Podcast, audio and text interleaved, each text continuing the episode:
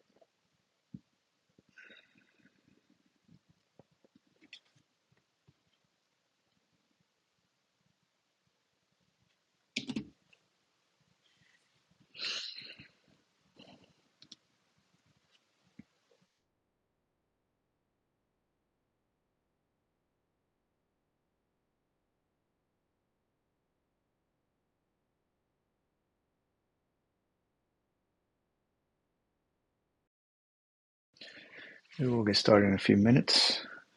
Just waiting for folks to uh, gather.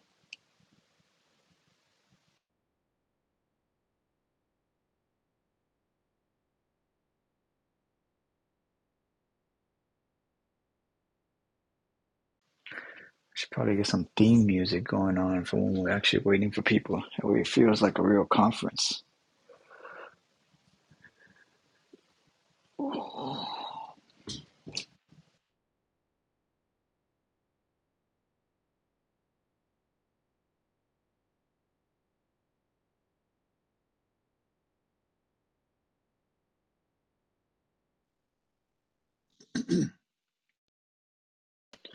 Hey, Russell. Tomas, how are you? Doing all right. Doing all right. It's like uh, I felt like uh, I felt like a young little kid, you know, who who scheduled a party and nobody showed up. Oh, we're showing up. The gang is the Avengers are assembling. they sure are. They sure are. I'm sure people are sort of making their way from either other rooms or from their busy day. Or both. Yeah, that is true. Both. Taiye Lambo. Let me see what I go. Um, Do you know Ty by chance? I, don't know Tom, Tomas if you know him. I do not actually. I don't believe I've met Ty. Uh, so this will be an interesting conversation. Usually, the folks that come on here, I've either had some sort of relationship with them, uh, either met them at a conference or met them networking. But yeah, I actually do not know Ty. So, fun fact um, he'll tell you more about himself tonight, but he's the only person I've hired. When I heard he was looking for his next gig, I said, Ty, let me hire you. He's like, Well, what will I do? I'm like, I don't know. I'll find you a job, but I want to hire you. Uh, the only person I've ever done that for, uh, and so far, you know, maybe it'll be that way or, or not. But I was just uh, uh, worked with him in the past, and when I heard he was back on the market, uh, we found a job for him at the Fed. That is awesome. I don't know if it's you that's cutting out or is it me, uh, but you did cut out a little bit. Can you hear me, Russell? May have that little red bar came across the bottom. I'll move my phone to a different area. Maybe it me. Ah, okay. All right. I've been doing some research on uh, NFT games. I don't know if you've looked into that. Not that this is a conversation, but we do have some time, Russell. NFT games. Have you looked into that? Well, not so much Uh, NFT games. Uh, I'll call, sorry, not NFT games. Blockchain games, I should call it. Not so much NFTs.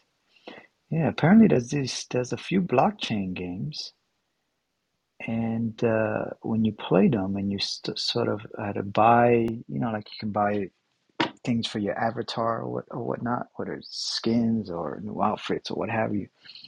It's all on the blockchain.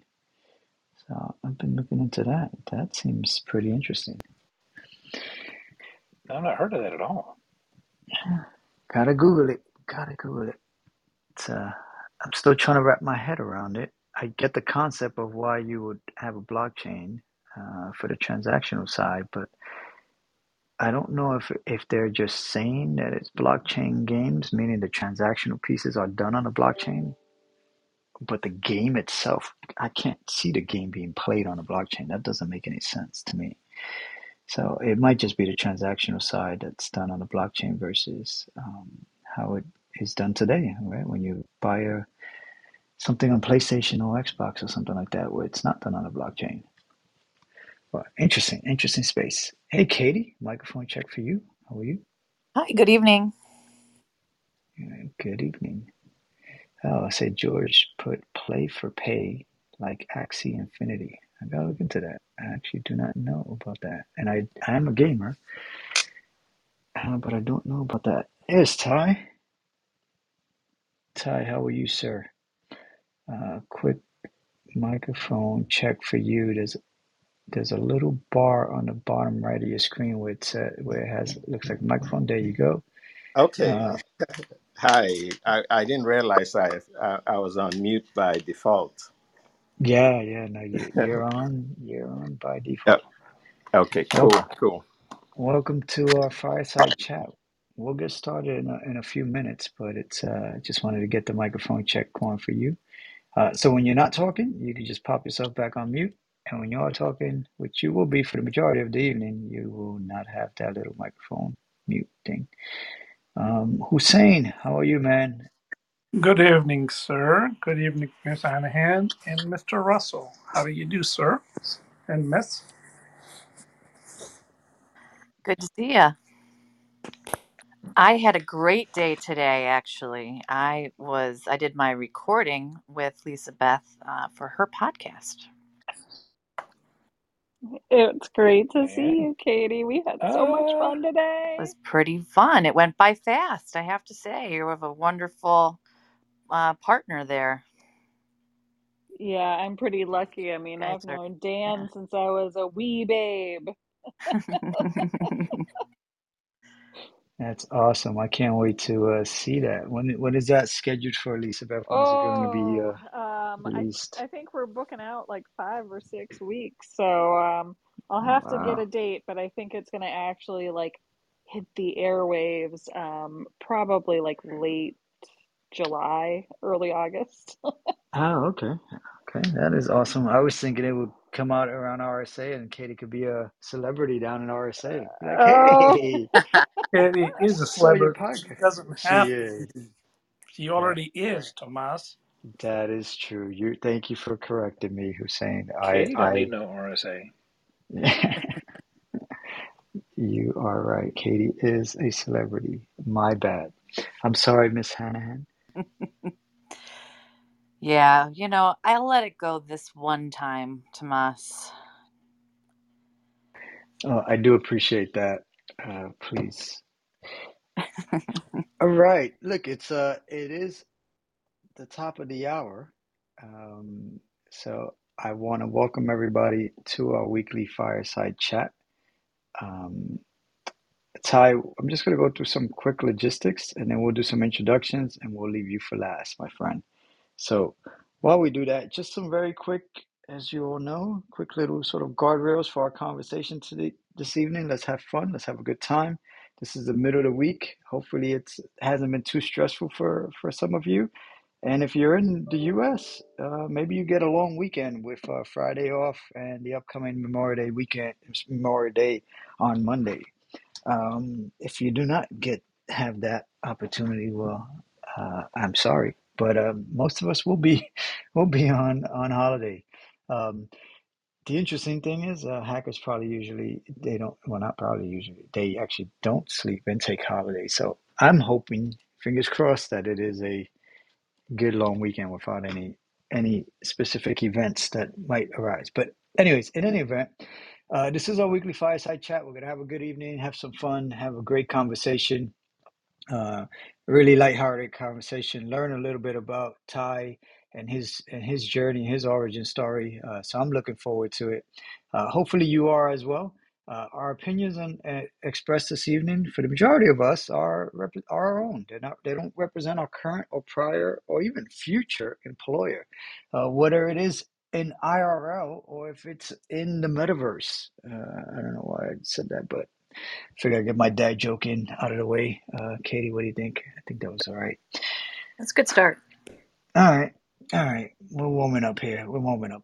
Um, if you are a vendor in the audience and we do bring you up on stage, we ask that you please uh, just keep your sales pitch to uh, actually don't bring any sales pitches with you. Just keep that for a different time, different place. Let's use this as a safe place to really have a conversation uh, get to know our, our guest this evening, who is Ty, and uh, use it as an opportunity to really do some thought leadership and, and maybe even uh, some mentoring or networking. Uh, so, if that with that said, uh, I'm just going to go around the room. Ty, as I mentioned, we'll leave you for last. I'm Tomas Maldonado. I'm the CISO for the NFL. Russell, over to you. Thanks, Ty. Uh, thanks, Thomas. Thomas, it's great to have you here. Ty got my tongue tied there, so sorry about that, Ty and Thomas. Great to have this, uh, Ty. We look forward to this conversation for a long time. Finally got you on the schedule. Finally, finally got you equipped to get here on the conversation, and just really looking forward to this conversation. Russell Eubanks, uh, former CISO for the Federal Reserve Bank of Atlanta, last couple years been running my company, Security Ever After, and can't wait for this conversation. Katie, over to you, my podcast hero. yeah, thank you. Um, and, and always, you know, really thank you for sharing this space and allowing me to be a mod in this room. I love this room so much, Ty. I've been looking forward to this one for a few weeks. Um, really excited about our conversation that we're to have and hear your origin story. Um, so, I'm Katie Hanahan. I am uh, the Vice President of Cybersecurity Strategy for a small, uh, small under, I guess, under a billion dollars uh, SI out of Chicago. I also run our VCSO program, so I'm a practitioner uh, as well, um, and looking forward to learning from you this evening. Uh, Hussein, over to you. Good evening, ladies and gentlemen, uh, and good evening, Ty. Welcome to the Fireside Chat. Looking forward to your enticing conversation.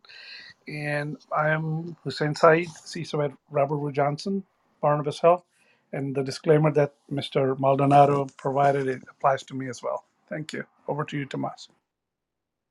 All right, and the, the last thing I forgot to mention is if you are new to our fireside chat, and I do see somebody new in the audience. Actually, I see a few new folks in the audience. Uh, it's a little celebration thing means that you just joined Clubhouse. Clubhouse, so welcome to Clubhouse. Uh, there's a there's a on the top left of your screen, right next to where it says Fireside Chat. There's a little green Monopoly House. You can click that and join our Fireside Chat club. Uh, and be alerted to when we do this. We, but we do this every single Wednesday. Uh, we're going to run for about an hour and a half or so we will uh, ask questions of our of our guests uh, for about 30 to 45 minutes and then we'll open up for the audience to raise their hand uh, which is the one of the buttons on, on the bottom of your screen there. Uh, you can raise your hand and we'll bring you up on stage and then you can ask your question. Uh, so without further ado ty why don't you take a, a few moments to introduce yourself uh, tell us a little bit about you and why you're doing that? Why don't you tell us about your origin story Awesome. Well, first of all, thank you, my good friend Russell Eubanks, for um, inviting me to, you know, giving me this platform.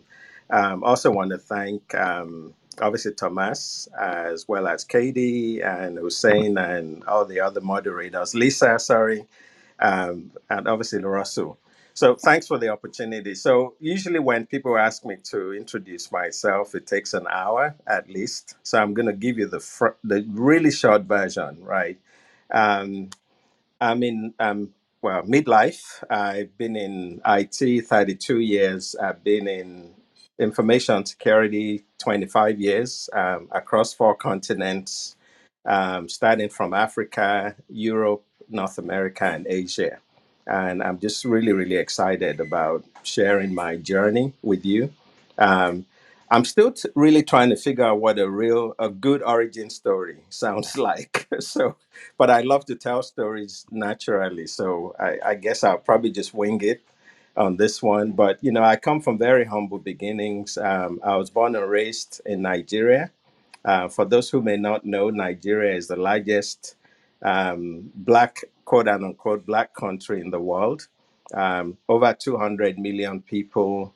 Um, I'm probably one of the many Nigerians you never hear of um, because we're, you know, Nigerians are had of for other things, you know, usually the bad things. Um, but we're probably one of the most educated groups in the US, I think, from the last time I, I checked. Um, one in six Africans are Nigerians, and one in six people in the world are Africans. So, something to do with that number six.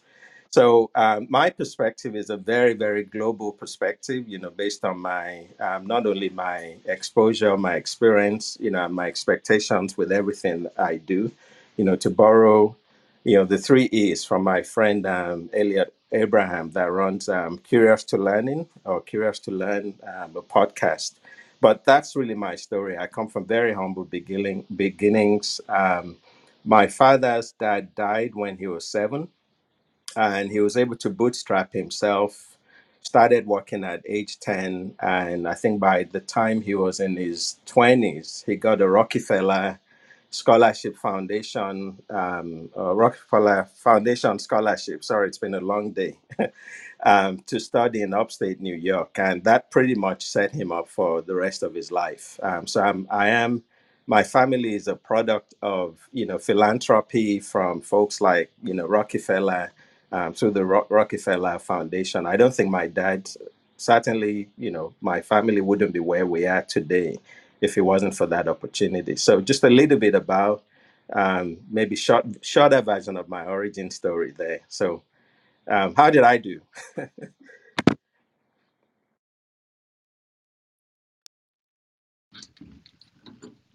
That's awesome, Ty. Thanks, thanks for thanks for that. Um, Russell, I'll pass it over to you.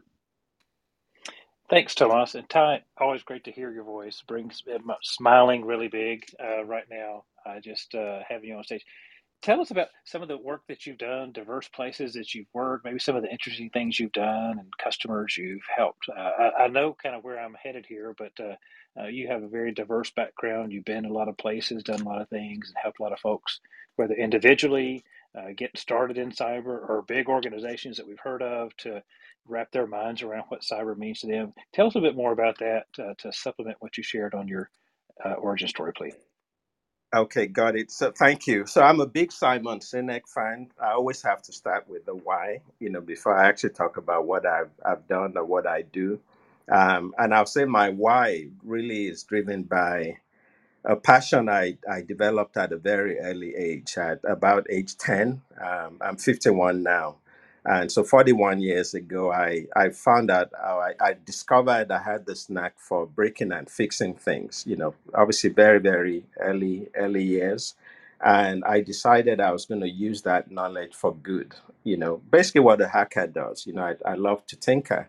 And, you know, you know, pick apart, you know, transistor radios, you know, at home, you know, pick apart MiFi's, I think they were called back then. Um, nine out of 10 times I couldn't put them back together, but it was a whole learning, you know, discovery for me. But I just chose at a very early age that I was going to acquire a lot of knowledge and I was going to use that knowledge for good. So fast forward um, 41 years after making that decision, I would say my my journey has been a journey of just what I call, you know, my dad likes to call purposeful living, which is just really, really thinking about, you know, I mean, we're all trying to pay our bills, we're all trying to make a living, we're all trying to make sure our families thrive. But sometimes it's all it's about what can you do for others, right? So, you know, wider community within your community, the world, you know, at large. So I would say that passion has really fueled everything I've done. So um, gosh, there's so much I've done in the industry, but I think one of my proudest accomplishment was probably, from a technical standpoint, would be when I founded the HoneyNet project in the UK. So if you go to honeynet.org, uh, I actually founded the UK chapter back in I think it was 1999 or early 2000, and ran that for a few years. And just basically research on you know viruses worms you know we call them worms back then we didn't have ransomware back then at least not that i know of um, but just contributing that to the industry you know at that time there were probably less than a hundred people that had the technical skills you know that i had you know in the united in the entire united kingdom um, it was probably a lot more than that in the us but you know um, so I would say that was probably one of my earliest accomplishments. You know, being able to put you know bring people together and starting this you know HoneyNet chapter for I believe Lance um, Spitzner. I can never pronounce his last name. Who currently works for SANS Institute as as a um, one of their senior fellows. Um, so that was a major accomplishment um, back in the UK. At that time, I was doing consulting work for uh, very big name companies as well as um, central government agencies. You know, pretty much helping them to build like secure environments. You know, I was basically a security architect. So I started out my career as a PC support, desktop support, um, and then I got into LAN WAN, and then I started doing like security architecture work. You know, just based on you know my ethical hacking background, which we probably don't have enough time on on this uh, for you know allotted to this session to be able to kind of give you the backstory for that. But I did ethical hacking for a couple of years. Um, that's actually how I got into security. Um, so I was actually getting paid by customers to poke holes in their network and in their systems, including social engineering type um, attacks. Um, so fast forward, you know, from that time, which is about 20, maybe 22, 23 years ago, um, I would say that what I've focused on really in the past 20 years is about just helping to make our industry a little bit more diverse, right? Um, what I mean by that is I come from a very technical background. I'm an electrical engineer by training. Um, I have a five year uh, bachelor's in engineering, uh, of engineering, and then I also have a master's in business information systems from the UK. Um, so, sort of MIS here in the US. And I found that, you know, as an industry, we, we've preached cybersecurity from a from a technical standpoint, you know, we always say it's people, process, technology, but we focused really more on the technical aspects. So, you know, for me, it was it was a five year journey of really doing it the super techie way, and even though it was exciting, I found that when it comes to like talking to people at the C suite or the board, I was just speaking like I call it geek speak, you know, Klingon. And they didn't really i mean they, they sort of were excited about the stuff i was talking about. In some cases they were really terrified but they never really took it that next level of actually saying okay how do we build a program? How do we make the right investments in the program? Right? So um, around 2002 i started taking a different approach. And so i, I realized that most information security people come from a very technical background and i saw a need for a training program that teaches how you integrate all these different frameworks, whether it's ISO, whether it's NIST, you know, special publications, or CSF, you know, that I was heavily involved in developing, but just bringing it all together, ITIL, COBIT, COSO. So I pretty much saw the, the gap in the industry. I was CISSP, I was CISA, CISM, but I felt there was a gap just from an educational standpoint. So I put together a curriculum, and this was literally a few months after we moved to Atlanta from from London in 2002. You know, my family and I, um, young family at the time, you- our kids were still young. So I, I put together this body of knowledge, and I hired like the best, you know, content developers and instructors to basically help put this into a training package and then in 2005, we launched this training program. At that time, Sarbanes Oxley and HIPAA were like the big ones. Like everybody, you know, and then we had the old SAS 70 as well, which is now obviously SOC 2, SOC 3, etc. Um, SOC. Um, so I felt like there was a need to bring everything and harmonize all these different silos, right? So created the training program, and you know, they always say if you build it, they will come that's not always true, but in my case, that's what happened. Um, literally, the first class we had in Atlanta was hosted by Georgia Tech. We actually rented a, a really nice conference room at Georgia Tech downtown. And I think we had about 35 people in that class. And it was all the big names in town, you know, the Fortune 500 that you probably all know of.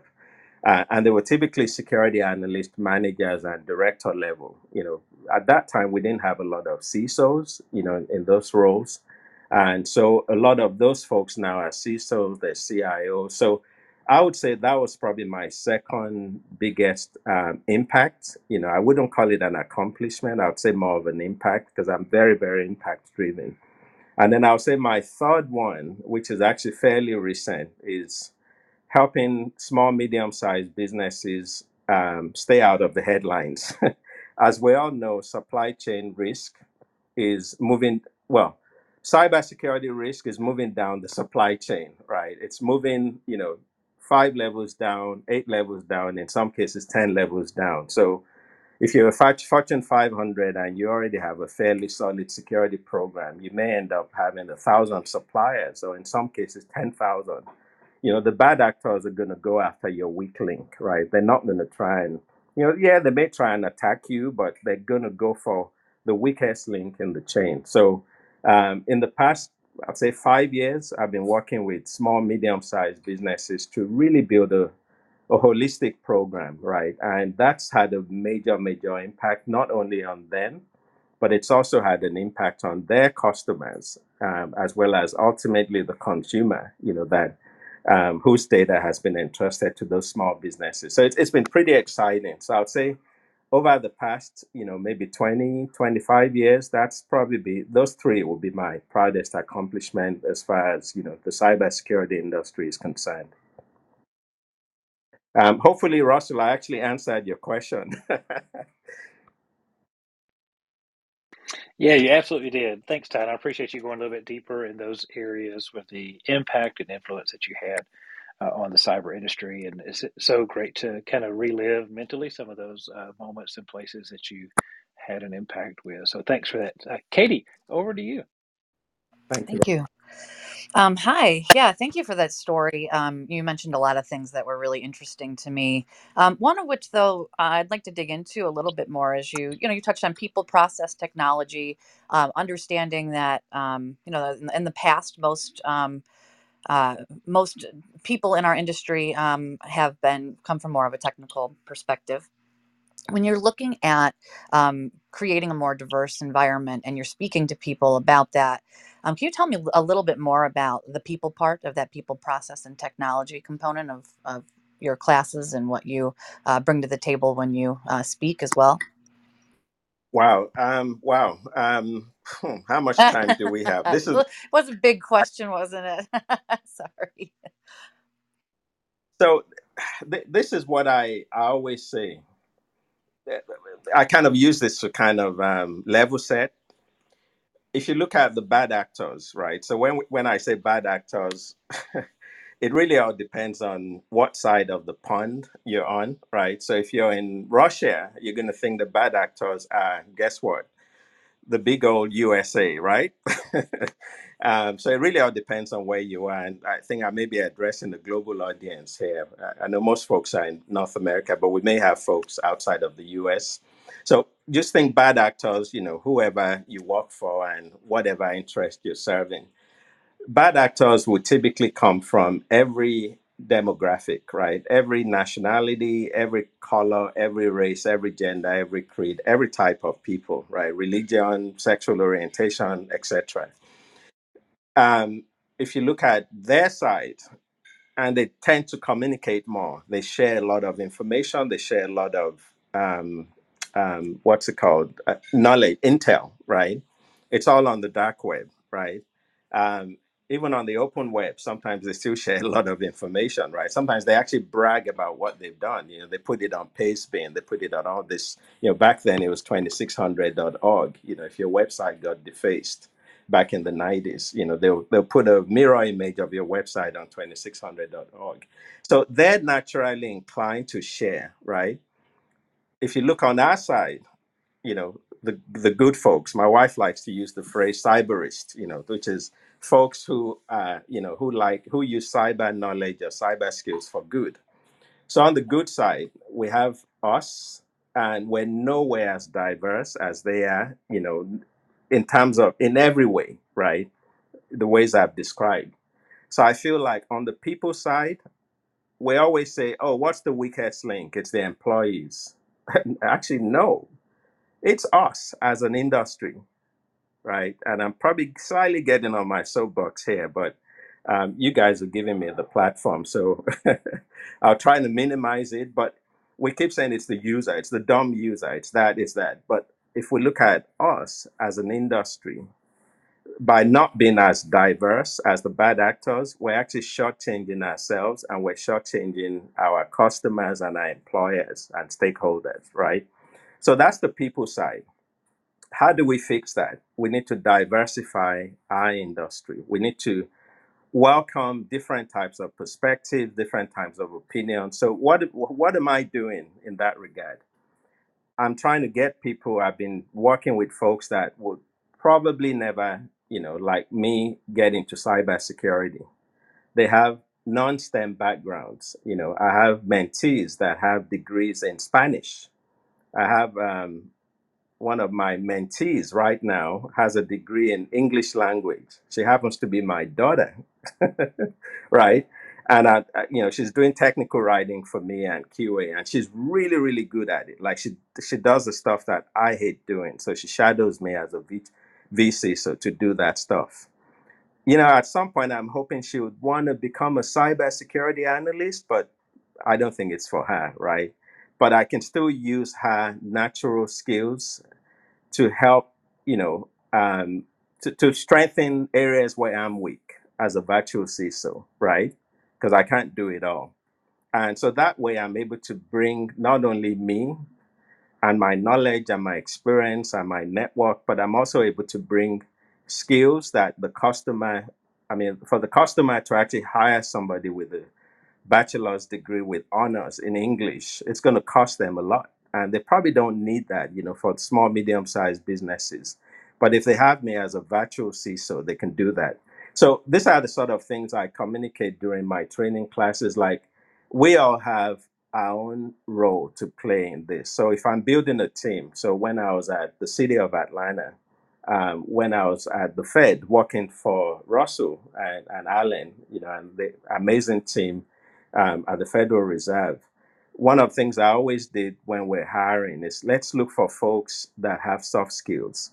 Let's focus more on soft skills. Technical skills can be taught, right? So, yeah, you know, HR has their checklist, they have their templates, fine, but let's find a balance between the technical skills and the soft skills. And for me, it's it really needs to be ideally like fifty-fifty. You know, I'm not going to hire somebody purely based on soft skills because I still want them to have the substance and you know the experience and the knowledge, but sometimes you know there, there needs to be a fine balance, right? Is really what I'm saying. So I would say the people side is is really big for me I think the process side, I think, you know, we have, I mean, we've been, this industry has evolved. We have a lot of really good frameworks, you know, like ISO 27000 series.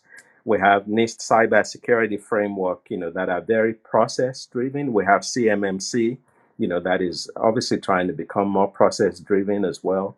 So I think we already have existing frameworks on how to do process improvement, you know, the CMMI, you know, which is now owned by SACA um, used to be owned by CMMI Institute, and then they were they merged with ISACA. So we have all these proven process-based frameworks and controls-based frameworks we can leverage. But the people side is, I think, the area where I think we're really, really behind. And so I'm on a journey to actually help to educate. So I run a four day program where I'm actually teaching all those principles and saying, hey, technology is great, right? You know, automation, you know, artificial intelligence, you know, machine learning, all those things are great. But we still have to have, you know, the, we have to strengthen the people. And that means, you know, having teams that have diverse thinking you know, because in our industry we tend to be very crowd. You know, we, we follow a lot of crowd thinking in my mind. And just having somebody that would say, uh, actually, I don't think that's a good idea, just because we've done it that way for 20 years. So I'm always looking for my analyst to tell me what I'm doing wrong, even though I've got 25 years experience in this industry. Like, how would you do it if you were in my shoes? Um, because we're still all learning. So I think I probably said enough on that one. Um, well, you did, and, and I really appreciate that. And it's interesting that you brought brought up a, a checklist that came up in a conversation I was having earlier today. Is that um, you know, it is something that um, you know HR managers and any hiring manager in the cybersecurity industry needs to be cognizant of that balance between the soft skills and and if someone doesn't have every single check mark, um, uh, they absolutely can still be a, a great contributor for your company. So I appreciate you reiterating that topic that had come up. So um, well, we'll quickly, Ty. I'm just going to do a quick reset. Uh, we had a, a few people join the room um, so everyone who's here and and everyone who's listening to this on playback, this is the fireside chat. We have this fireside chat every single Wednesday at eight o'clock p.m. Uh, Eastern time. Uh, today we're speaking with Taiye Lambo. Uh, Taiye Lambo is is the founder of um, several companies, and it's interesting to me. Ty, I, I looked on your website. Everybody, if you'd like to, you can follow him on LinkedIn, which is posted here. Thank you, Tomas, for posting that. Um, also at at taiyelambo uh, com as well. Um, a lot of information there that um, I'm sure if we don't cover it tonight, we they can get to you that way, right, Ty? Uh, but we'll continue to talk to Ty for another hour or so. Um, for those of you who are in the room, please, for the first time, please follow the fireside chat. You do so by clicking on the little greenhouse next to the uh, fireside chat. Um, follow the mods as well, um, everyone in this room um, does a lot of uh, work, uh, not just on Clubhouse uh, and sharing their expertise, but um, on multiple platforms as well. Um, and with that, I will give the mic over to Hussein to ask the next question. Uh, actually, I have to apologize to Lisa, but I was supposed to pass it over to Lisa to introduce herself. I think I didn't do that. So, Lisa, would you like to introduce yourself first? Then I'll go for my question. Sure. My name is Lisa Beth Lentini Walker, um, and I run a compliance, ethics, and corporate governance consulting firm called Lumen Worldwide Endeavors. And I'm just excited to continue with this conversation. So, Hussein, passing it back to you. Thank you, Miss. So, Ty, uh, great insights, and I'm glad to have you here. Just wanted to get to t- know you a little bit more. What do you do in your free time, if you have any? How do you blow steam? How do you get that work-life balance in place? Can you share some of that as a entrepreneur? You know, it's got to be hard to do that. that's that's a really good question. Thank you. Um, free time. Gosh, I don't know when last I had one of those. Actually, I do. So I have a. So when I left, um, I was I was hired as the first CISO for the city of Atlanta um, several months ago. Pre ransomware attack, by the way. Um, I was two years gone, and I worked 8 to 8 p.m. most days. And even though I thought it would be an easy nine to five, you know, it's a government, you know, public service. I mean, that's got to be like an easy job, right? You know, government employees don't do any work. You know, that was my thinking. But it became a mission within my first week. So after one and a half years, um, I actually resigned after one year and gave them four months' notice so I they, I could get the budget for the new fiscal year that started July 1. And so from July 1, 2016, I walked away from City Hall and I started walking three miles a day. So I block an hour every evening. Um, sometimes um, I'm fortunate to have my wife walking with me um, if she can keep keep up with me. Um, but I do that religiously almost every day of the week. If I miss one or two days a month, then that's a bad month.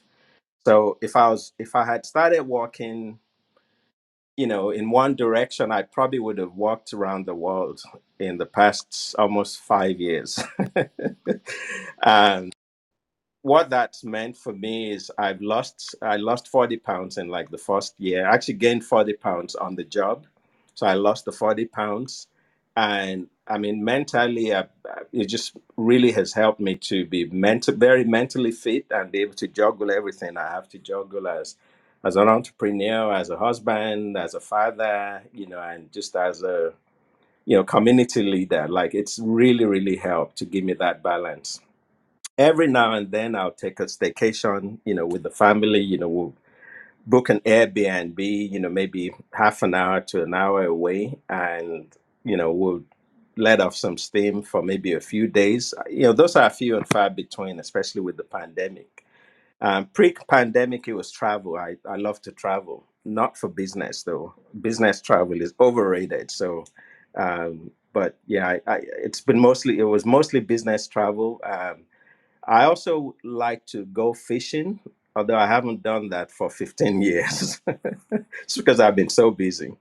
Um, but yeah, I mean, it's the, the one hour brisk walking every evening really, really makes a difference. Like, I just don't know how I would be able to carry on juggling so much if I wasn't doing that. But I see it as kind of an investment, you know, in my time. And I kind of see that hour, you know, and I, I haven't really done the math, but I'm sure it's probably, I'm extending my lifespan by at least, you know, maybe I don't know, maybe an hour for every hour I work. um, that's I'm sure I'm going to come up with the math at some point, but it's just really, really paid dividends from a just a general health standpoint. It's it's really helped to to give me a. I mean, I'm fairly healthy for my age and fairly fit as well. So yeah, I mean, at some point, I would love to do a lot more. You know, I, I when I was younger, I liked to do things in, you know, outside, like you know, hunting, you know, and stuff like that. You know, even though it was, it wasn't like the type of hunting that you know uh, folks would consider real hunting. So I love doing stuff, outdoor stuff, but I just don't have enough time to do that. Um, but that's probably something I, I want to pick up as a hobby at some point. Um, so if there's any hunters in the group, um, please um, give me some tips. I actually have a customer that is in the business of hunting. they actually have a, um, without doing a shameless plug for them, they're out west and they have a hobbyist site for hunters. And they sell a lot of regalia and everything like that. And every now and then the CEO would be like, Oh, Ty, you need to join us for a hunting trip. I'll be like, um, if you paid me for the time, you know, that could be an extra incentive. But he'll be like, No, we're not going to do that um, so anyway, so hopefully that answers your question, sir. Indeed, it does. I'm so happy that you're taking care of your physical and mental health as well, along with working many and hours. Uh, over to you, Lisa. Absolutely. Well, I'm glad we started down the the path of talking about, you know, physical health and mental health because it is Mental Health Awareness Month, and I think it's always good to um, talk about these um, uh, concepts, particularly as it relates to work. So, Ty, I wanted to ask you. Um, what drives your interest in um, discussing topics like mental health within um, the profession because I see that you've done a lot in this space, and I just think it would be really interesting for you to share some of that with us. Wow, that is very interesting. Um, so yeah, I'm, I'm almost tearing up here. Like, so I've I've had the fortune of being trusted by a lot of CISOs and a lot of leaders, right? So sometimes what you see in public is different for what's going on in their lives privately, right? And until you build a relationship with them and they kind of kind of trust you, and you know, first they have to like you and consider you a trusted advisor, you wouldn't see behind the scenes, right? What's going on in their personal lives. Um, one of the things I found over, especially over the past 10 years, is a lot of CISOs are getting burnt out uh, and when I say burnt out, there's different levels of burnout. Burnout could be, you know, worst case could be they turn to drugs and, you know, alcohol and, you know, abuse, you know, um, substance abuse and, you know, stuff like that. Um, that's like the worst case. Um,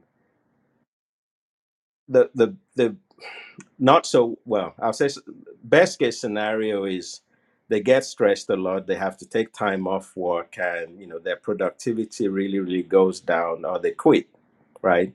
Or they in some cases they may actually get disgruntled right? Which is not a good thing if you have a disgruntled CISO right? Um, so I, I mean, I've had a lot. I mean, obviously, can't share particular details, but I've I've seen a lot of behind the scenes that isn't good for our industry. So, I'll say ten years ago, I really started being more intentional about reaching out to folks, especially folks that I have mentored and they've been through my program over the years to say, how can I help? Like, what can I do to help you? You know, um, my first CISO job was 2006. I was working for a company called um, John H. Harland. We printed checks for banks. And I knew what it was like to be in the hot seat. 100 million bank details. Ultimately, the buck stopped, you know, with me as the director of information security. So I was kind of the de facto CISO, and I, I did that for a year, and I, I knew how much pressure, you know, the thought of, you know, when the CEO tells you, hey, my worst nightmare is I wake up one day and the Wall Street Journal says, you know, we've been hacked and that's why I have you in this role to make sure that doesn't happen. That puts a tremendous amount of pressure on you, right? So, you know, I knew, I know firsthand how much pressure. It's a very thankless job. So, you know, what I I go out of my way and to reach out, you know, to some of my CISO peers and just seeing how I can help. And sometimes help could come in different forms, you know. Help could come um, through just being like being really, really uh, brutally honest with them because we all have blinders, right? Things we don't see, and you know, if they're working too hard or they don't have enough work-life balance or they're micromanaging their team to death, somebody needs to call them out on that. And typically, I'm the one who does that privately, right? Um, just based on things I've heard, you know, and, and stuff like that. So I may bring it up to them to say, "Mm, you know, have you thought about a different way of managing your team? Because I don't think they're too happy. oh, what did you hear? No, I'm just, you know, saying. Um, so I've, I've tried to do that. But one area that I'm also particularly interested in is, um, and I don't know if this really clinically falls under mental health, is the area of autism so I've had family members that are on the autistic spectrum, and if you ever have an autistic child, it's it's one of the hardest things to do. Um, a loved one you're caring for that is autistic. It's very hard, but it's also very rewarding, right? Because they need support, they need help. So one of the things I started doing years ago is also studying. Um, what there must be a correlation between autism and what hackers do, right? So some of the best hackers are actually on the autistic spectrum, right? And, obviously that's not a an excuse or justification for criminality, right? You know, criminality is criminality, right? Um, so I'm not, you know, justifying that in any way or condoning that in any way, but there's got to be a way to maybe channel that mindset or that um, um, what others may consider handicap, you know, which in some cases are actually really good strength. Because you know, if you're if you let's say you've got Asperger's syndrome, right?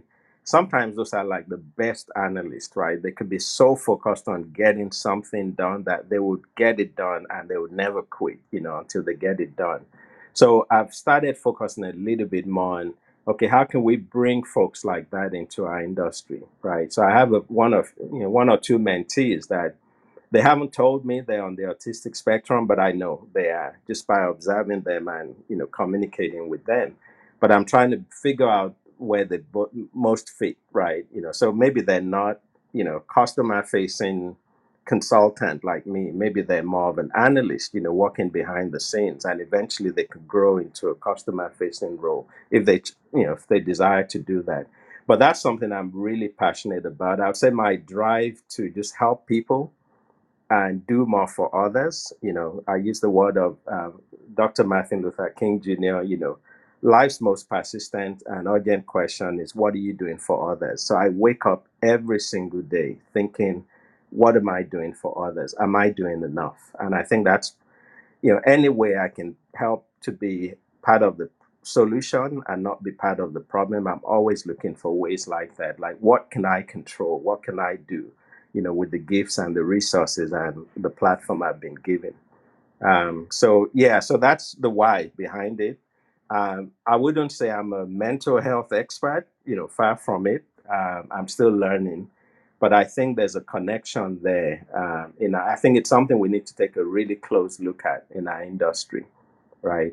Um, on how we can potentially leverage um, folks that you know may be experiencing some of these mental health issues Um, you know, within our industry to make us more diverse because we certainly have those folks on the other side.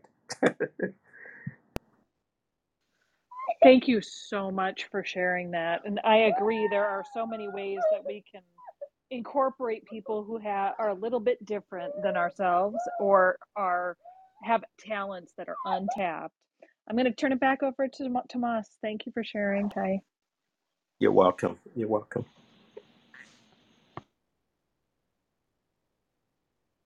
You know, while we're waiting on Tomas to come back and kind of reset our room, I'll, I'll just say, as a benefactor, Ty, we had the privilege of working together several times. And when you came up to me uh, and you looked at me in the eye and you looked at me sincerely and said, Russell, how are you doing? It took me about 10 times 10 times to finally realize what you were saying. And I tell you, I miss that question. I think about that question. It's been years ago since you've you looked me deep in the eye and asked that question, and you checking on me meant more than any other thing that you ever did for our team, for myself, and for the organization that we worked at. So I just publicly uh, am grateful and thankful for your friendship and you looking out for me before it was cool to look out for people.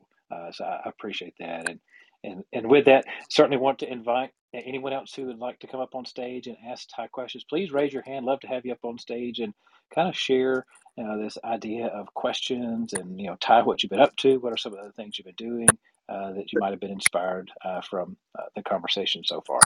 to say something. You can you know you can't give me credit without me giving you credit back. So I used to work for a guy, and every time I said, "How are you doing?" he looked at me almost like, "Why are you asking me?"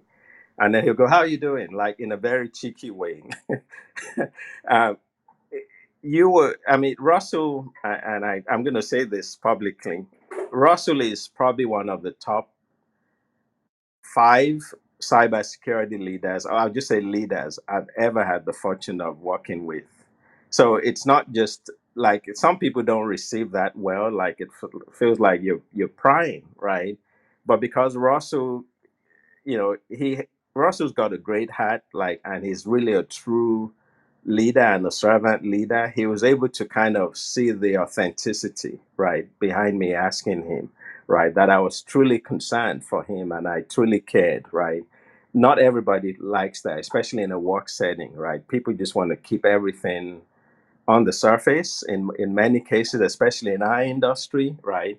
Uh, maybe outside of work, you know, we can talk about the stuff that is going on that you know is not good, but people want, and, and we disguise that sometimes as we're being professional. um, but there's a lot of professional people in the grave that died very early for you know um, things that they just bottled up and until it just became very chronic.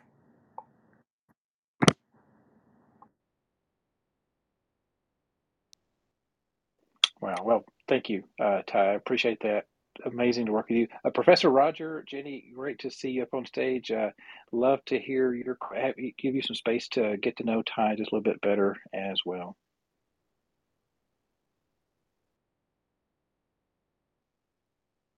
Russell, I think you broke up a tiny bit. Um, were you inviting um, Professor to be the first Uh, question? yeah, yes, please. Sorry about that. Struggling tonight. Professor Roger, over to you. The lower right-hand corner is where the uh, the the mute button is. Um, we'll wait till uh, Professor Roger comes back. Uh, Jenny, uh, over to you.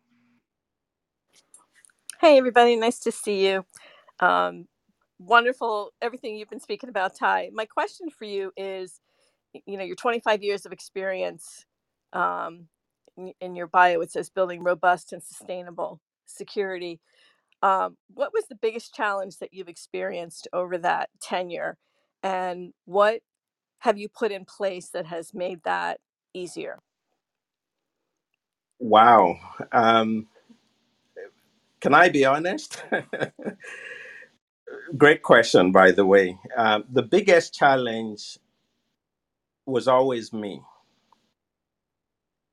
It wasn't about somebody else, right? So if I think about when I first started in security and, you know, we'll go sell firewalls to, honestly, I call them dumb CEOs back then. With hindsight, that wasn't a good thing because I'm sure my body language probably showed I thought they were dumb um, because I was the super techie, right? So I felt like I had this arrogance about my knowledge and what I know. You know, I know 50 ways of getting into their network and making them look bad. Why wouldn't they want a firewall? So that was kind of my approach.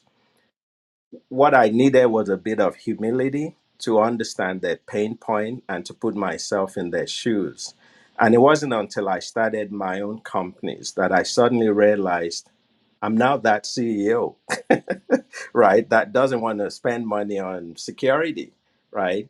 um, unless there's a business justification for it. Even as a security guy, right? Everything has to have a business case. So I would say the biggest challenge has been me in the early days. Um, it's become less of a problem. You're not getting buy-in is really what I'm I'm talking about. Like in the early days, you preach the message, you scare them. We use fear, uncertain- uncertainty, and and doubt. FUD. Um, they they kind of half sold on the problem, but they're not willing to take that next step of actually spending the money. Once I started focusing more on understanding the business and understanding that security is an enabler and selling security as hey if you do all these things that you are kind of already required to do by regulation but you want to go beyond the regulation and actually do the right thing if you do all these great things it's going to become a differentiator for your business. But if you don't do it it could actually be a discriminator. Once I started using that type of language instead of hey the you know the bad you know the big big bag you know hacker is going to come get you and you know pillage your network you know and make you look really bad. That was the initial plan you know the initial um, pitch it, it changed to let me help you make this a differentiator so it doesn't become a discriminator. And i think i've had less challenges then uh, uh, have to take in that approach. Having said that um, when i worked for city government it was always potholes you know competing against you know fixing potholes competing against patching systems. And what do i mean by that so if you live in a city or a county which i'm sure we all do um, you're driving around, you're going to find potholes somewhere, right?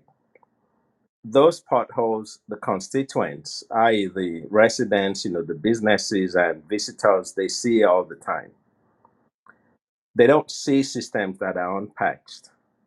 They don't see systems that, you know, um, control weaknesses, right? They typically don't see those things on a day to day basis you know so when i was in um, city government the challenge was every dollar we spent on cybersecurity was at the expense of fixing the pothole to the point where every time i'm driving home or driving into work i see potholes everywhere and i feel guilty like oh i'm de- depriving the city of fixing these potholes because they're spending money on my program right? So but at the same time it's a balancing act right? So you do the things that are obvious you know with limited tax you know tax dollars you know nobody wants to like nobody likes to raise taxes because that's usually a you know a, almost a guarantee they're not going to get reelected.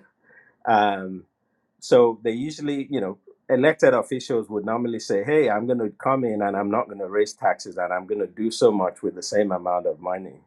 Reality is, it doesn't happen that easily, right? So you're working under that type of administration and that kind of limitation. And so my job is to be able to align what's important to the leadership, like the mayor, you know, of the city to say, okay, yeah, I know potholes are a priority. I know you promised all these things, but you also promised public safety. And even though people may feel safe um, in their neighborhood, if their data gets compromised, they're not going to feel safe anywhere. So just use those types of examples to educate. Um, but I would say I, I've, I've seen I've experienced less challenges once I started aligning my thinking and my mission from a cybersecurity leadership standpoint to the business or to the leadership. So hopefully that answers your your question. That's phenomenal. Thank you so much. You're welcome. Let's see if um, prof- uh, Professor Roger is back. Hello, hello. How you doing? Hi, Professor Rogers. Wow. I you know, I, I think we met and I told you my both my mom and dad are retired professors, so I feel really humbled. Yes. yes. Yeah, I have a question for you. Um, you know, um, um my, w- one of my missions is trying to work on the diversity and inclusion numbers Yeah. that that are very alarmingly low in um, Silicon Valley, right? With the with the um, in tech. So, um, have you come across that, and are you addressing that, or have you addressed that, or have you seen that? What's your take on that? Very good question, Professor Rogers. So, through my nonprofit, uh, HISPI, that's something we've been focusing on with a very laser focus for five years. Um, we have a vision to help, well, contribute. Not we're not going to solve this problem on our own, but there's not only a talent gap, but there's a diversity gap. Specifically focused, we're focused on minorities, um, ethnic minorities, veterans, and women but we're focusing on the leadership track, right? So um, I always joke that you know Walmart could say they're diverse because you go to you know most Walmart checkouts and you're going to see a lot of diversity, right? But do they have that level of diversity in the boardroom? And if they don't, why not? Because as last time I checked, Walmart is probably in every major city in the US and probably in every major suburb in the US.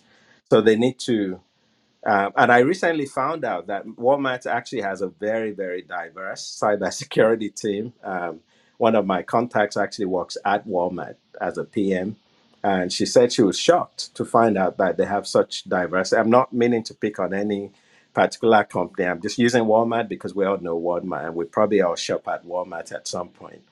Um, so I think the key would be to diversify not only the pipeline and that's what HISP is trying to do, the Holistic Information Security Practitioner Institute. Um, so we actually have a 2030 vision to provide training, certification, mentoring, um, internship, apprenticeship, and job placements for 10,000 minorities, veterans, women that want to become cybersecurity leaders at some point. So I'm, I'm literally, it's like a CISO track. You know, we've seen folks go from entry level to CISO um, in, I would say, two to five years. You're probably thinking, how can that even happen? So, one of the things we do is we look for folks that already have a lot of business experience or non IT, you know, they have leadership experience in different areas of life. Um, some of them may be like midlife and they just want to switch careers because, you know, they're kind of doing a restart or reset and we, we look for those soft skills that positions them to become really good cybersecurity leaders with diverse mindsets. Because I grew up in tech, right? So I want folks that didn't grow up in tech like me to become, you know, I want to give those folks the opportunity to become cybersecurity leaders themselves.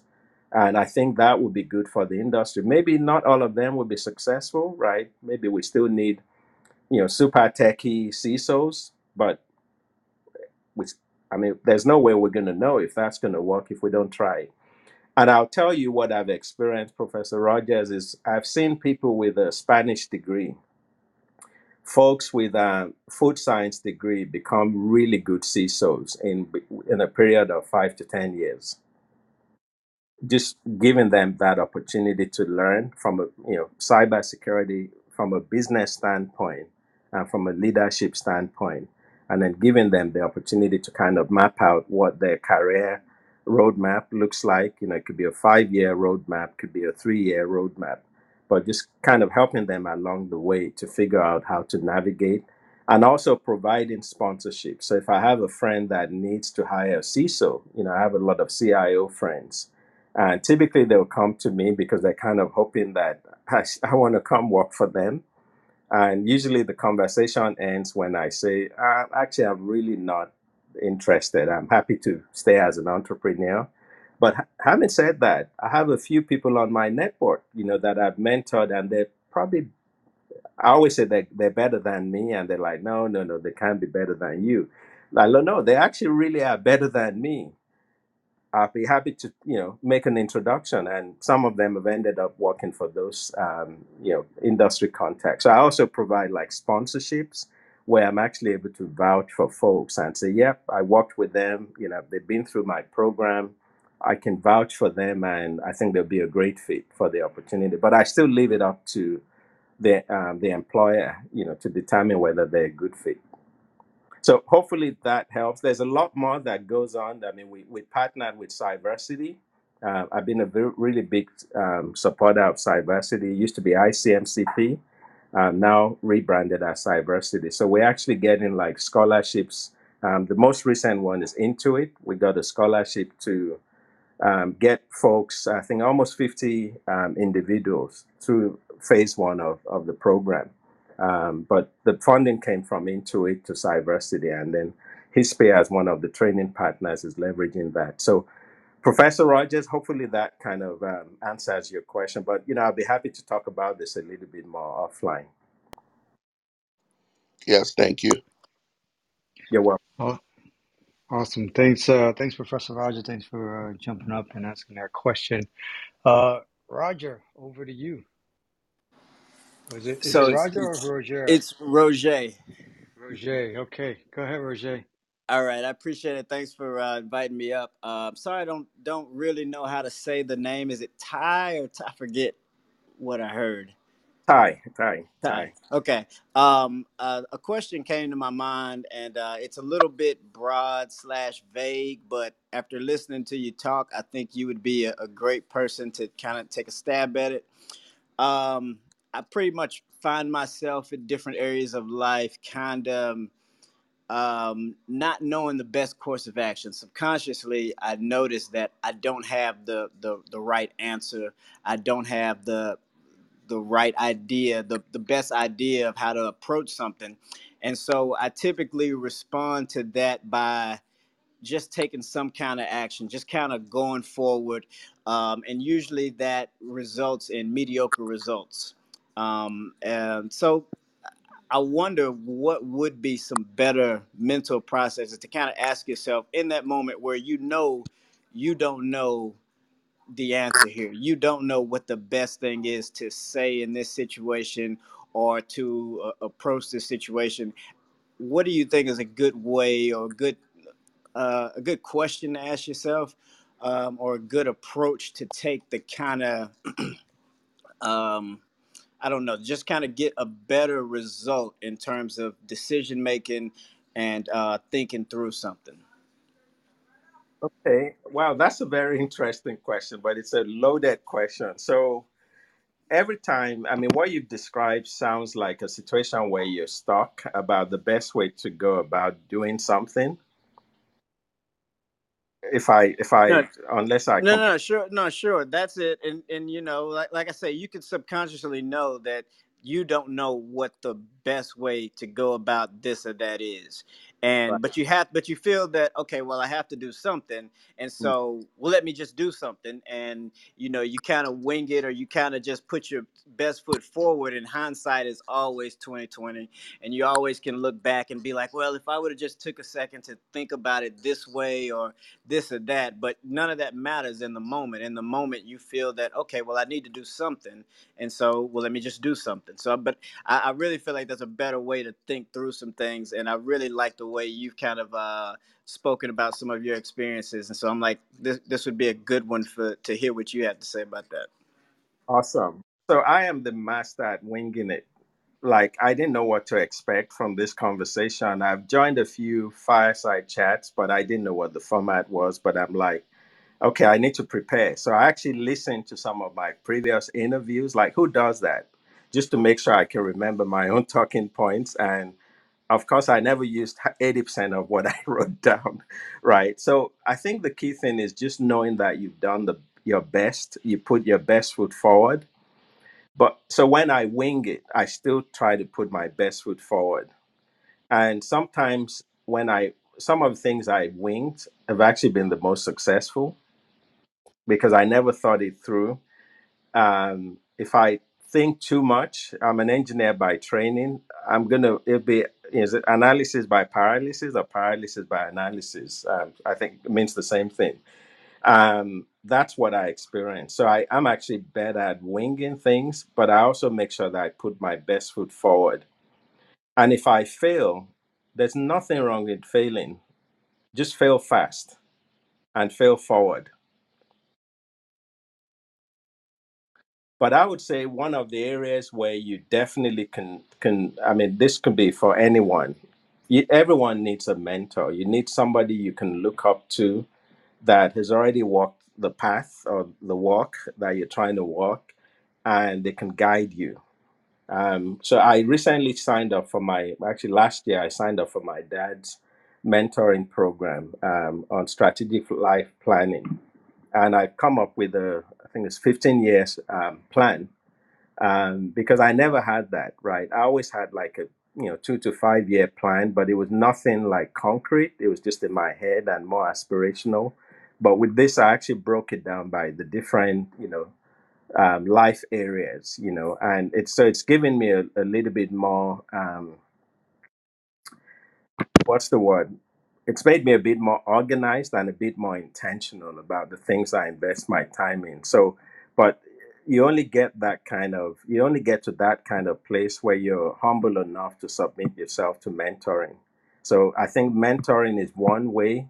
Um, even in my CISO roles, I've had mentors. You know, when I was the city of Atlanta CISO, I, I signed up through MSISAC. Shout out to my friend Kurt. I noticed Kurt joined um, thank you from Center for Internet Security. Um, so they have a really good program uh, for MS ISAC, which is multi-state ISAC, you know, state, local, tribal, territorial government, non-federal government, government agencies. They had a mentoring program. So I actually had a mentor who was the CISO for the state of Montana. And we did monthly mentoring sessions. And it wasn't like I didn't know what I was supposed to be doing. I just needed somebody who was a seasoned public servant to guide me and help me navigate the politics, you know, that I had to deal with. And quite frankly, some of those mentoring sessions for me was like therapy. And one thing that always happened at the end of our sessions is she would always say, she's retired now. Her name is Lynn. She said, Ty, you should be the one mentoring me because I've learned so much from just hearing what you're doing at the city of Atlanta with your program. Like I can't get all this stuff done at that state because there's so much bureaucracy. And but so she helps me, you know, I believe in that concept of, you know, iron sharpens iron, you know, so that's kind of how I live my life. I always want to get somebody else who I feel I respect and I feel like they have a um, a little bit more experience in certain areas just to get their their input. So hopefully that answers your question. But you know, feel free to hit me up uh, off on offline. You know, if you want to continue that discussion. I appreciate it, and it was open ended. So I mean, there was no there was no wrong answer I was looking for, and I really just wanted to hear how you would uh, respond to it. So I appreciate it very much. Absolutely. Well, I'm the master of winging it, but not everybody is is um, designed to be like that. Sure, sure, sure. Thanks, Roger. Thank you. Thanks for uh, popping up on stage and asking your question. Uh, Jennifer, good to see you. Over to you. Hey, Tomas, thank you. Uh, can you guys hear me okay? I'm outside. I can hear you. Okay, great. Okay, good. Hi, Ty. Um, I am loving pretty much 100%, 101% everything you're saying. Um, and I wish Roger was still here because when he said um, diversity in Silicon Valley, I almost spit my drink out. Um, kind of an oxymoron. I'm in Silicon Valley. So um, I love what you're saying and what diversity brings to the table and what you're hitting and all the different, um, you know, uh, genders, races, ages, et cetera. It's also diversity of discipline or thought process. And you brought this up in a couple of ways, which is um, like when you were describing your role in the city of Atlanta and having to kind of quote sell um, the whoever holds the purse strings on the benefit of cyber and that it is and I, I agree that's how I sell it as a differentiator. Um, but that's a sales skill that and, and then you describe yourself as an engineer which is um, they don't usually have you know a lot of engineers don't have that sort of sales skill. Um, you're also everything I've heard you're very much a people person and so these are just different diverse um, sort of diverse thought processes or approaches and I'm wondering how you bring um, that into your your community that you work with, and, and you did bring in the the you know chef and the other role where they because I do think those skill sets go a long way, or just having diverse thought process and not having groupthink or we've already done it think.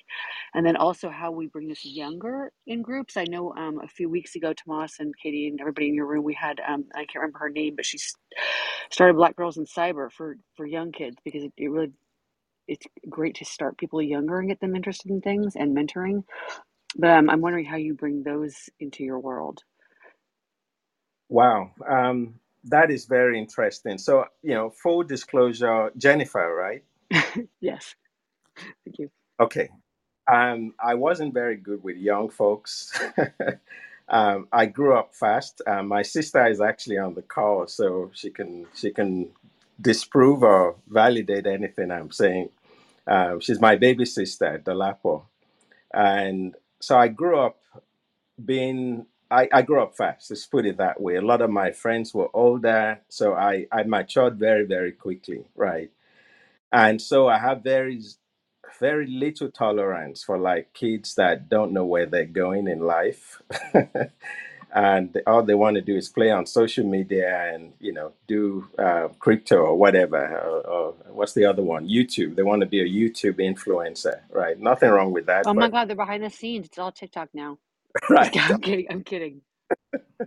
um, and they actually think that's a career so it was very hard for me to connect to like young folks like my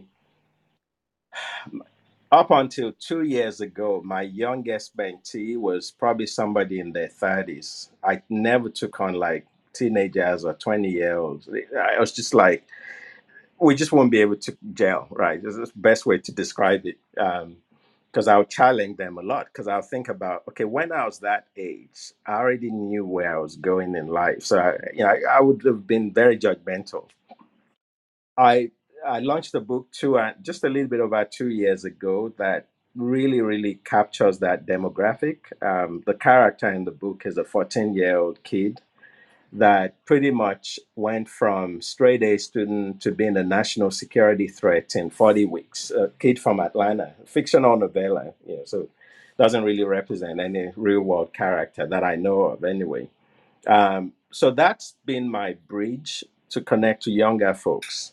So up until two years ago, if somebody sends me a young person, I'll be like, talk to my wife. She loves young folks and she deals with them, and you know, I mean, she's more connected with them. So I'll just like pass the buck to her. Two and a half years or two years ago, after launching my book, I started mentoring a 19 year old and that completely blew my mind. Now, that 19 year old pretty much already knew where they wanted to be. But where they wanted to be, they weren't on the path. You know, this 14 year old wanted to work for three letter agencies. And I said, yeah, that's great. Um, but they didn't get the opportunity. So they were pursuing the path and the door just shut slam in their face. So they had, you know, I talked to his dad and dad said he needs help. And I started mentoring him. But what I did is I actually got him to review my book. Um, it's a series, it's a novella series. It's called Attribution, Social and Cyber Spaces. And once he reviewed my book, I was able to connect with him. So I basically said, I need you to critique the book, the good, the bad, the ugly of the book. And I need you to come back and present that to me. And I'm going to determine whether I want to take you on as a mentee. And this kid just wowed me. Within three months, I, well, actually, within a month, I hired this kid as a pen tester doing part time. He was still in college. I, I was able to engage him for about a year while he was still in college in his final year. And just within a few months of graduating from college, he gets hired by one of the big four as an experienced, not entry level, but eh, they gave him like the highest in the pay, you know, entry level experienced associate with the big four. 10 years ago, that wouldn't have been possible. Like that 19 year old, I would have just turned them away and, like, sorry, I'm just too set in my ways. I can't help you. but the book has been able to, through the book, I've been able to connect with the younger generations, right? And, but it has to be somebody that is driven. Like, I don't like to micromanage or drive people, uh, you know, drag people along. I want people who have already made up their mind you know they want to be successful and they're willing to you know they're willing they're humble they're hungry they're teachable they're willing to invest in themselves and they actually want somebody to mentor them right so um, hopefully that answers your question so that's what i'm doing you know to um, make sure we get that diversity of thought and also reaching out to the younger um, generation I love I love that. Can I just I'm gonna highlight a few points there of why I love that, which I think is hilarious. Um, in the kids sitting around being on apps, I and I don't directly mentor, but but I think that everything we do when we're interacting with people, we have an opportunity. And so I have friends, kids who they're like, "Oh, he's on TikTok all day," and I'm like, and here's why that might be relevant. Not because he's a passive consumer. So to your point, like I would actually go, he needs to understand this digital world, or, or let's explain to him how this works. You know, I don't expect that to be his life thing, but you're, and then you mentoring also isn't just telling someone what to do. Like you said, they have to have some interest and passion, and maybe introducing them to that, and then having them review your your book where you change the names to protect the innocent and not get in a libel suit. I'm just kidding. Um, that's you know it's a great way to give them an opportunity to step up and, and you guys apply i just a platform to work together i think that's amazing so thank you Right. But um, I just I was talking to somebody. We had a, a youth event in my church that we planned, and it was on this past Saturday. And somebody walked up to me and said, "Hey, I'd like to get your books. Um, we have like a cohort of um, underserved. I think it was like 16 kids, high schoolers, no middle schoolers. I'm like, uh, what ages are middle schoolers? It goes like 10 to 13. I said, okay, yeah, I think I think I think they would understand the book. Um, but I never thought. I mean, like that's just giving me such a way of reaching out because now they read the book. You know, I'm going to come speak, and I'm hopefully going to inspire them to want to become you know, cybersecurity practitioner at some point. Um, like that was that wouldn't have happened without me publishing this book. love that seriously and i do love that you changed the names good well, I no comments. i'm in silicon valley Thanks, trust me yeah i was Jennifer. going to say tomas i'm in silicon valley you can't see anything crazier than what we get and i'm not changing the names in my book Well, I was just updating my TikTok, but uh, thanks for that, Jennifer. Thanks for asking your question. Uh, Tolapo. Hopefully, I got that right. Hello, If sis. uh, if you're new to Clubhouse, oh, there you go. Now I got Sorry, it. sorry, I had to get unmuted. Sorry about that. Um, can everybody hear me okay? Yep, loud and clear. Awesome. So thank you for having me in this room. I'm truly humbled. And if you don't know by now, Taiye is my brother. So I've heard a lot about him on the call. I think he's phenomenal. He is the best brother, he's the best son, he's the best husband anyone could ever ask for. And I'm very humbled to be his little sister. Um, my brief intro is I'm a supply chain transformational um, expert. And my question, I had a couple questions for Ty, you know, aside from him try, always trying to win me over to to security, cybersecurity. So my question is, you know, what are the top three risks that maybe should keep a supply chain officer, like a chief supply chain officer, awake at night? And, you know, how do you go about tackling this as far as cybersecurity, supply chain security? Wow. So after that compliment, I'm going to ask you the last one. What do you want? You want me to send you a text? yes, everything. All right. Um, very good question. So there are three. It was actually one of my talking points that I can use. So there are three things I I consider in the past maybe three years that have been like the top three risks for cybersecurity in general, right? One of them we already talked about um, weaknesses in people process and too much focus on technology. So, as a supply chain risk analyst or manager or director or executive, uh, you need to make sure that your suppliers invest the right amount of money in, uh, well, not money, resources in people process So if a supplier tells you, "Oh, we have the latest and greatest," you know, um, I have a I had a client as a VC so that did printing. Um, they were uh, a mailing um, company, and they invested in a it's like multi-million dollar printer. And while they were doing that, their program pretty much was not like on life support, but was close to being on life support. Their security program um, because their CIO left abruptly, right? Um, obviously, can't mention any names. Um, and but they made a huge investment in technology, right? But they had this security program that pretty much kept them out of the headlines and kept the customers happy. You know, most of their customers were healthcare, insurance, and government, federal government. But they had just made this huge investment in technology that had nothing, absolutely nothing to do with security so when they engaged me as a VC, so I literally spent nine months bringing the program back on track and get and luckily they had to get ISO recertified. So that was the driver. Like, hey, you're gonna lose your ISO certification that your customers expect you to have. And they said, Yeah, Ty, we know that's why we hired you. Okay, good. I'm glad you you realize that's a you know it's a risk. So it took nine months to get it back on track. Not many companies make that kind of investment. They, they, they invest in the shiny objects that may impress customers, but as a supply chain risk executive, you need to make sure they're spending the, the, their resources or they're committing the, the, the necessary amount of resources to strengthening their security posture. So the people, the process, typically making sure they have the staffing and if they don't have it in house, they hire a virtual CISO like me or Russell or um, some of the other virtual CISOs on this call.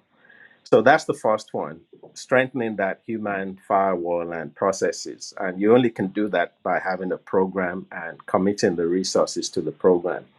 The second one is everybody now is in the cloud. I don't care what industry sector you're in, you're putting your data in the cloud at some point. Um, so if you have a a, a, a vendor that has some sort of platform that you you know um, handles your workload or your data that's mostly in the cloud right? Could be a private cloud could be public cloud could be hybrid cloud. So jumping into the cloud requires one thing. I call it a parachute in the physical world it's the same you know if you go skydiving you're going to need a parachute. In the IT or technology world, you also need a parachute to make it safe. Do your due diligence. Make sure the cloud service providers are, you know, they have the same level of um, scrutiny as the customer itself or the supplier. I'm sorry. So follow follow the data, follow the data, follow the money. Make sure you do your due diligence. Sometimes the cloud, uh, and I'm I mean I, I actually love the cloud even as a CISO. Some companies don't have any business having their own data center, especially small medium sized businesses. Everything needs to be in the cloud, but they need to understand the shared responsibility model. So between the customer, the cloud customer or the tenant and the cloud provider, there's a shared responsibility. Sometimes there's a shared responsibility with the end customer, right? That the supplier is handling the workload for, right? So it's it's three way you know it could be three ways it could even there could be other parties involved if you have like a broker involved in the relationship or a systems integrator or a managed service provider making sure they understand that shared responsibility and doing the due diligence typically that's part of supply chain risk management right or at, at least an extension of supply chain risk management any framework iso NIST, typically has controls relating to supply chain risk management. So that's the second one. The second one. The third one, the lack bar would be um, the talent shortage and the lack of diversity. It's one thing for the enterprise to have good representation, but the supply chain needs to have that as well. And when I say diversity, I'm not talking about one race or one type of people or a bunch of engineers. You need a diversity of thought right? So, um, you know, when I worked at City Hall, we were very diverse, but we were 90% um, African American, right? And I always say that's not the kind of diversity I'm talking about. We need more representation here, right, on our team. So I hope hopefully that answers your question. But you know, uh, Yes, it does. Yes, it does. Thank you for addressing all those areas. awesome, awesome, awesome. Thank you, Dolapo, and thanks for uh, thanks for jumping up on stage and asking your your sibling that question. And it wasn't even an easy question either. I, I can tell you, if my s- if my sister jumped up on stage and asked me a tough question like that, I don't know. I don't know I about knew he that. could handle it. yeah. Well, thank you, Tomas. No, thank you. Uh, there is a question in the chat that I do want to address. Um, the the question comes from Zinette. It's given your incredible given your incredible journey, your incredible career journey, is there anything you would have done differently?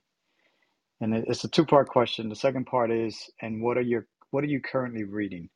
So the first question, given your incredible career journey, is there anything you would have done differently? Wow, that's a really good question. So what? Uh, That, sorry, who asked that question? It must be a really smart person, not Russell. Uh, uh, it was Zinette. That's a Russell kind of question. Russell asks very, very smart questions like that. So who Oh, it, who it was Zinette from the audience. She's in the audience. She has she has kids uh, in the background making a lot of noise. Thank you for that amazing question. So, um, two things. As a, pract- a cybersecurity practitioner, I probably would have. I felt like my first five years in the industry were wasted. um, I, there was a lot of missed opportunities, right? And the reason why there were those missed opportunities is because I was very technical. I think I alluded to this earlier on. I would have probably started from a approaching it from a business standpoint than a technical standpoint. So I feel like I've spent 20 years trying to undo the damage.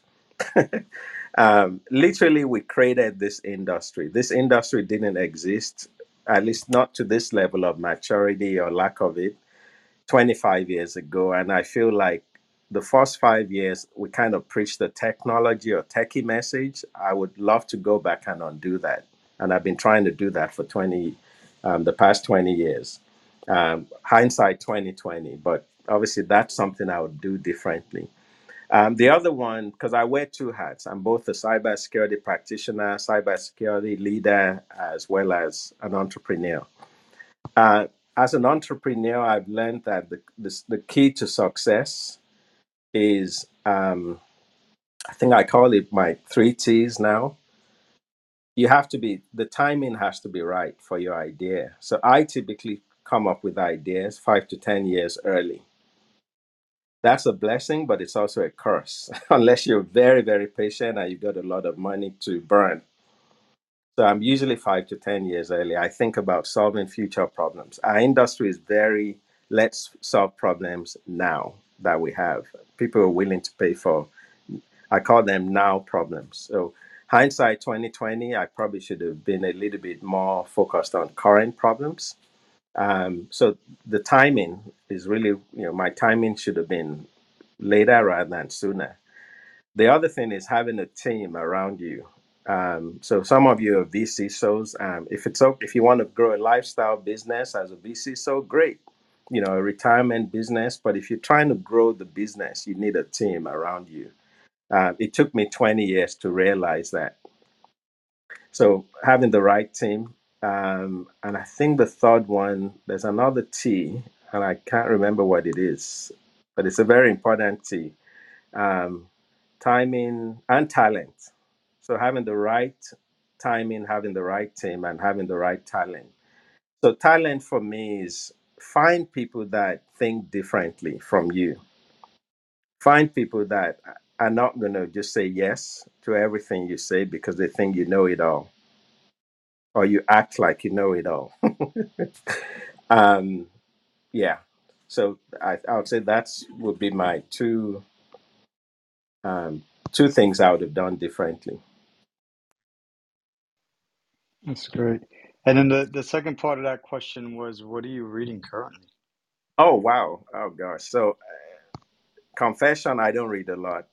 Um, I read, well, I listen a lot. I watch podcasts, I listen to podcasts, even listen to mine after I've spoken. Um, but I'm reading a book now called Scaling. I think it's called Scaling or Scale. That tells you how often I'm act- It's actually an audio book. So I actually read by um, listening, um, or I, I learned by listening.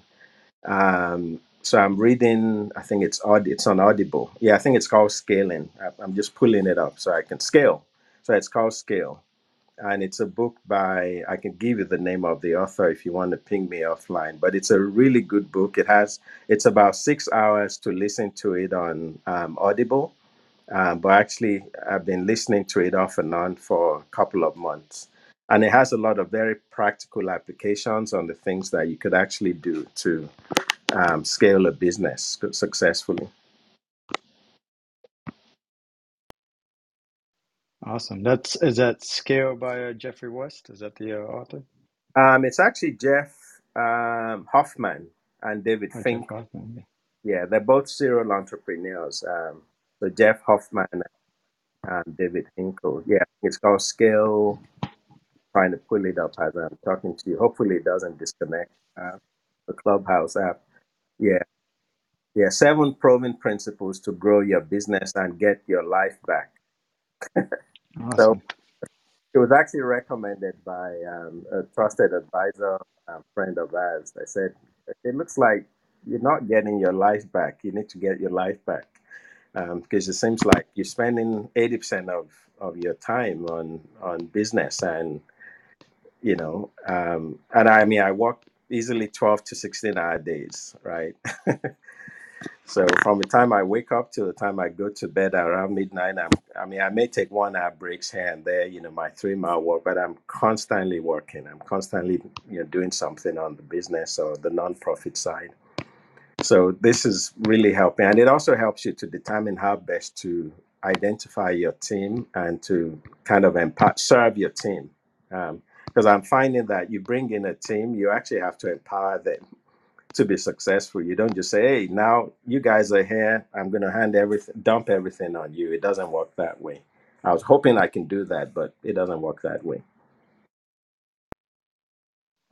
Awesome. Great. Uh, great tips and great book. Um, sounds like a great book at least. So look at this. This uh, this brings us actually this brings us nearly to to closing out our session. So we're going to start to uh, we start to wrap up now. Um, I will pass it over to the moderators. Moderators, any any final questions uh, for Ty before we kind of conclude today? Yeah, I'd say no questions for me, but Todd, thanks for spending the last hour and a half with us. Uh, you bring back warm memories. Uh, it's a pleasure to know you, to have worked with you in the past, and who knows, maybe we'll get to do something again in the future. And again, just really appreciate you sharing with candor uh, some critical issues that many of us are facing, have faced, or perhaps will face in the future.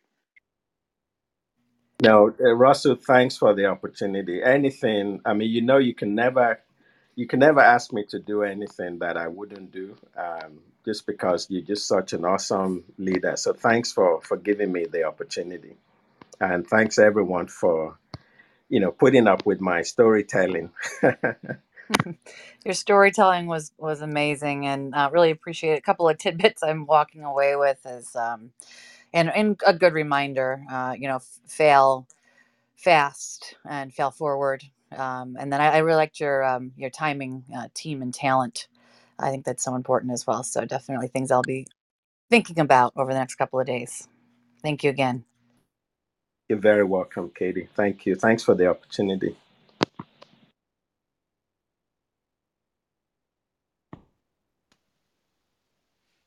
Okay. All right. Look, um, before we sort of wrap up, and and I'm not going to ask my final question because you actually answered my final question in, in responding uh, to the other question earlier. So, so that is good. But I might just uh, put a little spin on it, and t- t- since uh, actually Ryan's not in the audience, uh, to to uh, quote Ryan and, and her question, if you had any advice for your future self, what would it be, and why? Wow. Wow. Okay. So future self would be 15 years time. Um, did I get all the things on my strategic life plan accomplished? um, it's a 15 year plan. And what, the, what does the next 15 years look like? That would be the question I'll be asking my future self if we go out, you know, 15 years. Awesome. Good stuff.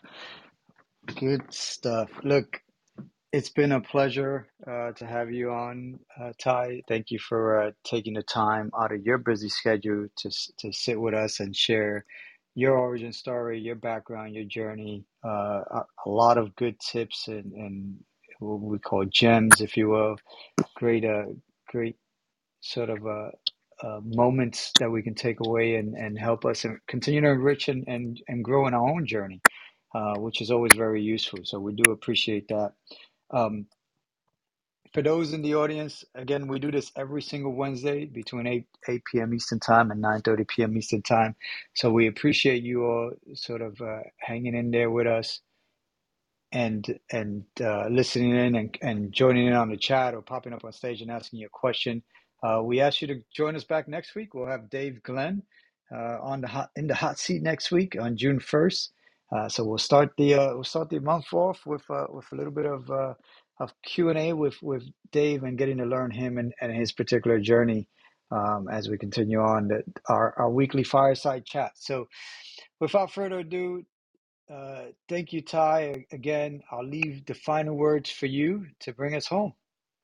Thank you so much, Tomas, for the opportunity. Um, I, I just really wanted to say that I, I, I wasn't sure if everybody in the audience is in cybersecurity or aspiring, but I really wanted to say that we we as a community have a lot of influence and we we have a lot of impact. And when I say influence, um, sometimes we don't know how much influence we have. We need to use it we should never be afraid of using that influence, especially if it's to make a positive impact, right?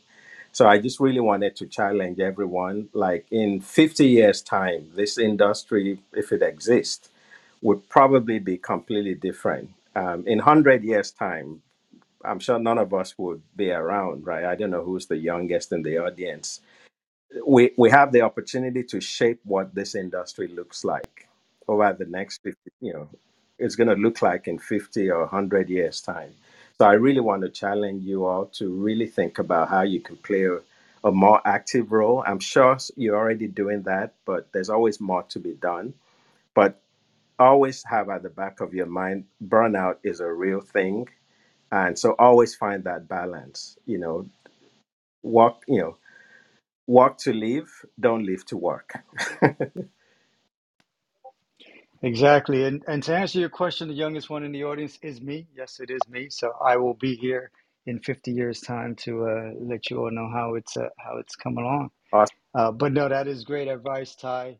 Uh, definitely, um, you just said it. I, definitely don't live to work, work to live. Right? Yes. I don't know why why am I having a, a, a mental breakdown right now, but that is great advice. And you know, take care of yourself, right? Definitely take care of yourself because I agree with you. Burnout is a real thing, and it does impact us. And you know, sometimes you won't even recognize that it's happening to you, and you're you're burning yourself out. So please take care of yourself, everybody. Have a good rest of your week, and uh, we'll be back here next week. See you, everybody. Bye, all. Bye, everyone. Thank you. Thank Good. Have a great week and Memorial Day. you too. Bye bye.